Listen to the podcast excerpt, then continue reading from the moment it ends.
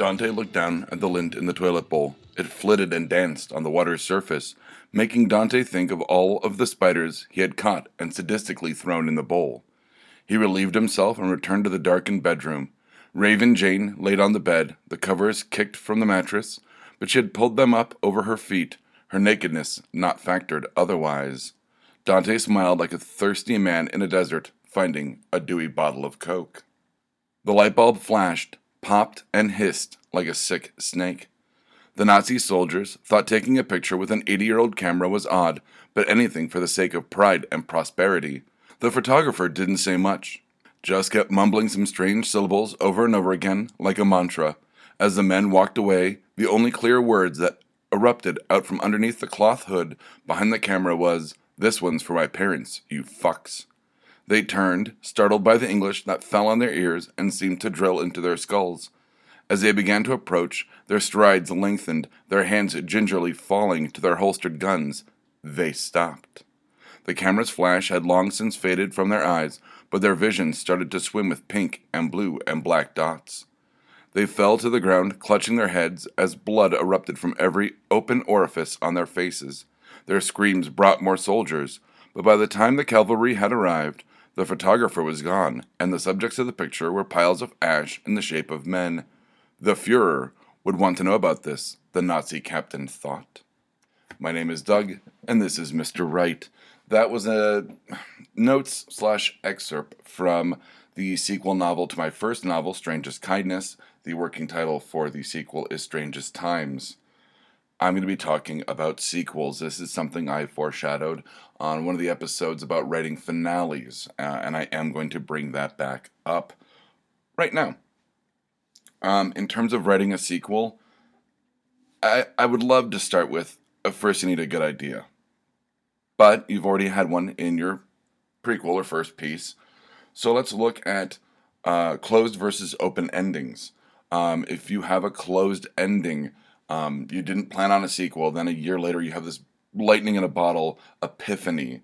Look at your ending. See if you can make it work. I talked a little bit about this on the previous episode in terms of writing finales, in terms of you could do a prequel, which I know is not a sequel, but it's got Quill at the end. You might be able to fudge it a bit depending on how it ended. If you ended on a happy ending, well, then you can just start all over again with your Joseph Campbell, you know, uh, Journey of a Faceless Hero monomyth. You can just start it all over again if you ended on an upbeat. If you ended on a downbeat, yeah, you can still do the the monomyth thing. But it's going to give you, I think, I think sad endings uh, give you a little bit more of a wiggle room. Um, one, it creates tension at the end of the book, and readers are looking to relieve that uh, with the sequel, so they're immediately going to pick it up and want to know how's this tension going to be resolved, and you do that with an open ending. And on ending on a down note, I think lends itself to the characters already in conflict. You're already, you know, you, you you've got something that should happen in you know the middle of your second act happening at page one, beat one. Um, you've got that conflict, you've got that tension. So you know, if you have an idea for a sequel, walking into it, which I am going to bring up, not right now, I recommend ending your piece on a down note, but that's me. I find that works, and I've explained why. In terms of having a good idea for a sequel, sometimes it's not always needed or good. So think about that.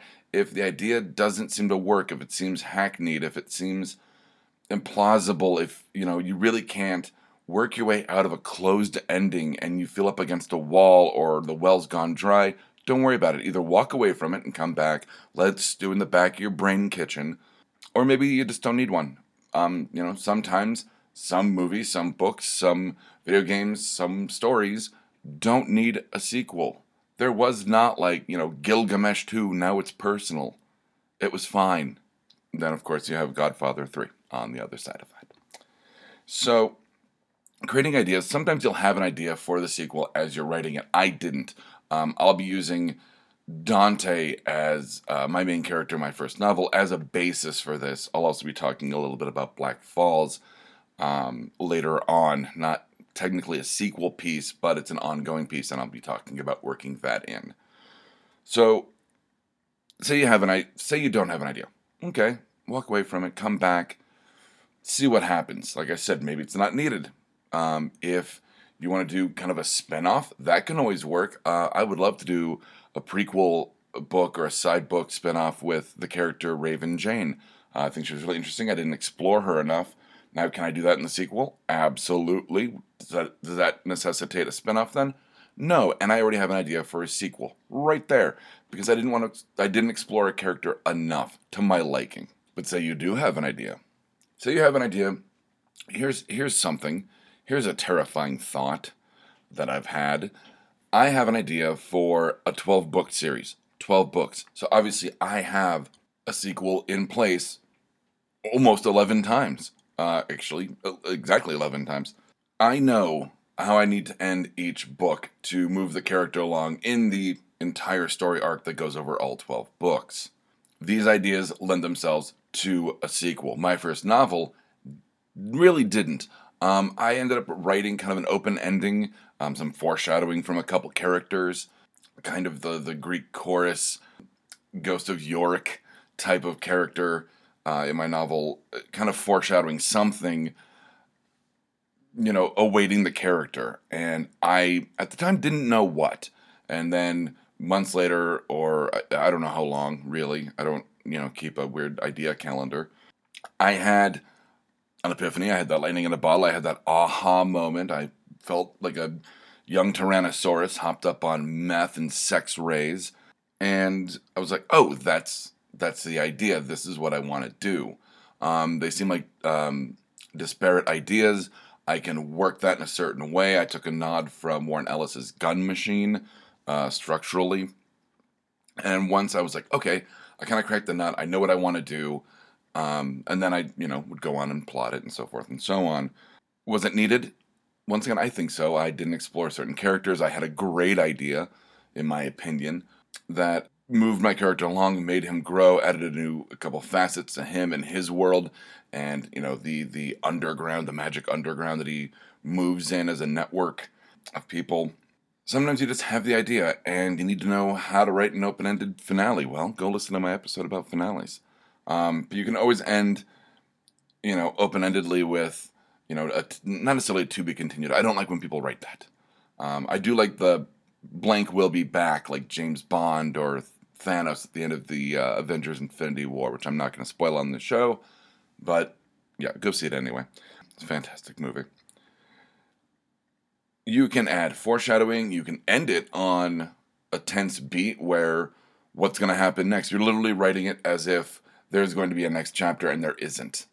Um, you can always do that as long as it's not super abrupt. It's not like you just want to take them up to the cliff and you either want to kick them, like you don't want them to feel like you've just kicked them off or they feel like jumping uh, suicidally. So, in that, uh, the next note I have, yes, I have notes for this episode.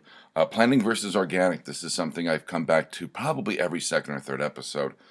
Planning with a outline or detailed notes or something scribbled poop on a wall. I, I don't care um, what you use, as long as it's not, you know, my poop and, you know, my wall versus organic writing, free form organic writing, which um, I I do in kind of inside of an outline. I wouldn't. It's not free form organic, but I have my beats I need to hit. Anything in the middle. Sometimes happy accidents. Sometimes horrid train wrecks occur. But I think if you're going to have a sequel, I think you need a plan. I think you need to know not necessarily the top beats of the book, um, chapters one through you know 10 but maybe the last chapters however many you have you know 40 to 50 chapters 40 to 50 or whatever however many chapters you have you know know how you're going to hit that third act um, because you're going to need to hit the ground running to set everything up at the be- you know at the, at the beginning of your or um, you know to start to start really cooking at the top of that third act and then set everything up at the end of the third act to start the sequel when you get to it so freeform organic, yeah, I mean you can get to a point where you're like, yep, that's where it's gonna end, um, or I'm done with the, the, the, the piece, the, the book, the comic, whatever, the screenplay, and like cool, and I have a sequel, and that's just kind of where it ends. It happened organically. I don't trust serendipity. Never have, never will, especially when it comes to something where you know you're going to have something after. It's going to be a structure, it's going to be not a formula, but something you know is going to be on the horizon. I, I don't trust the fates for that.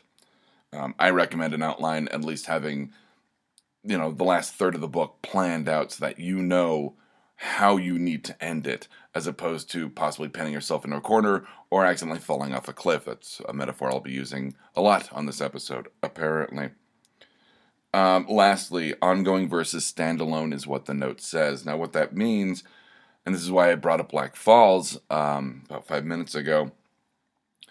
Dante Kindness, the books in that series, are standalone. Um, I'm trying to write it so that if you pick up the second book, you don't really need to know what happened in the first one. I'll, you know, there'll be a bit of a primer, there'll be some exposition, but other than that, it's a standalone. I wouldn't consider it an ongoing yet. I mean, it, it could be a franchise, that'd be nice. Uh, it could be a series, um, but I think each book I, I want to be a standalone piece. I, I take that in mind in terms of that planning with an outline. In terms of an ongoing piece, you want to look at another podcast we have on this network called Black Falls, based on a novella I wrote years ago, and we have since done new seasons of it where I write, you know, four or five new pieces and put them out, and it's an ongoing story. Uh, that one I don't I don't really plan. I plan right before I write it. Um, I let the theme emerge. I you know put some ideas together uh, in a little notepad on my computer, and I just kind of let it stew, let it percolate, and once the theme kind of captures itself and I have the ideas, I don't write. I have the idea. I don't write an outline for it. I don't know where it's going to end, how it's going to end. Um, it turns out that there are there was a piece last season on season four of Black Falls and now season five that I've never done this before. I have an ongoing story inside of the ongoing story, a very uh, con- uh, Canterbury Tales um, vibe, if you will, a little uh, Thousand and One Arabian Nights vibe, little Shahrazad, if you will. That I, I don't really do. Everything's really open ended except for certain things. Um, I did just write a death scene, which I have an episode about. I think. Did I do death scenes yet? Ooh. That's either foreshadowing or uh, the aforementioned. I apologize. So I just wrote a death scene, and I know that that obviously had to be a finale of, of sorts, not of the season, but um, that had to be. I had to hit that beat, and it was going to be a closed ending as the character dies. I'm not bringing him back. Death is, quote unquote, fairly permanent in Black Falls. Uh, only one character's been brought back, and that was re- resolved. In that, yeah, it's a closed ending, but the last line goes, okay, that's the end of this chapter, but the next chapter is already foreshadowed. And each chapter is kind of a self contained story as well. So I have both kind of a closed ending on one character, but an open ending with a different character. So even the piece itself combines both using two different characters. So that's something you can experiment with as well. I know it sounds, I, I think it sounds a little complicated, but I think it's a lot easier done than said. I think it sounds confusing, but I think if you were to map it out or have an outline, you could see where you're like, okay, well, this guy has an end point, but what's the other guy doing? And it may not be your antagonist, it may not be your protagonist, it may be a secondary or tertiary character. Who knows? Um, that's kind of the fun of writing, or those, like I said, lightning in a bottle, yet another that's an analogy, not a metaphor, because um, it is that, not like that. In case you were looking for a entomology, and uh, that's uh, entomology and grammar lesson. And on that note, I will bid you adieu. So remember, you keep writing, they'll keep reading. Right on. If you liked this, check out some of our other shows like Mr. Right, Exotic Liability, and No Applause, Just the Clap. You can find us at www.bacnpodcast.com and by searching for BACN on iTunes and Stitcher.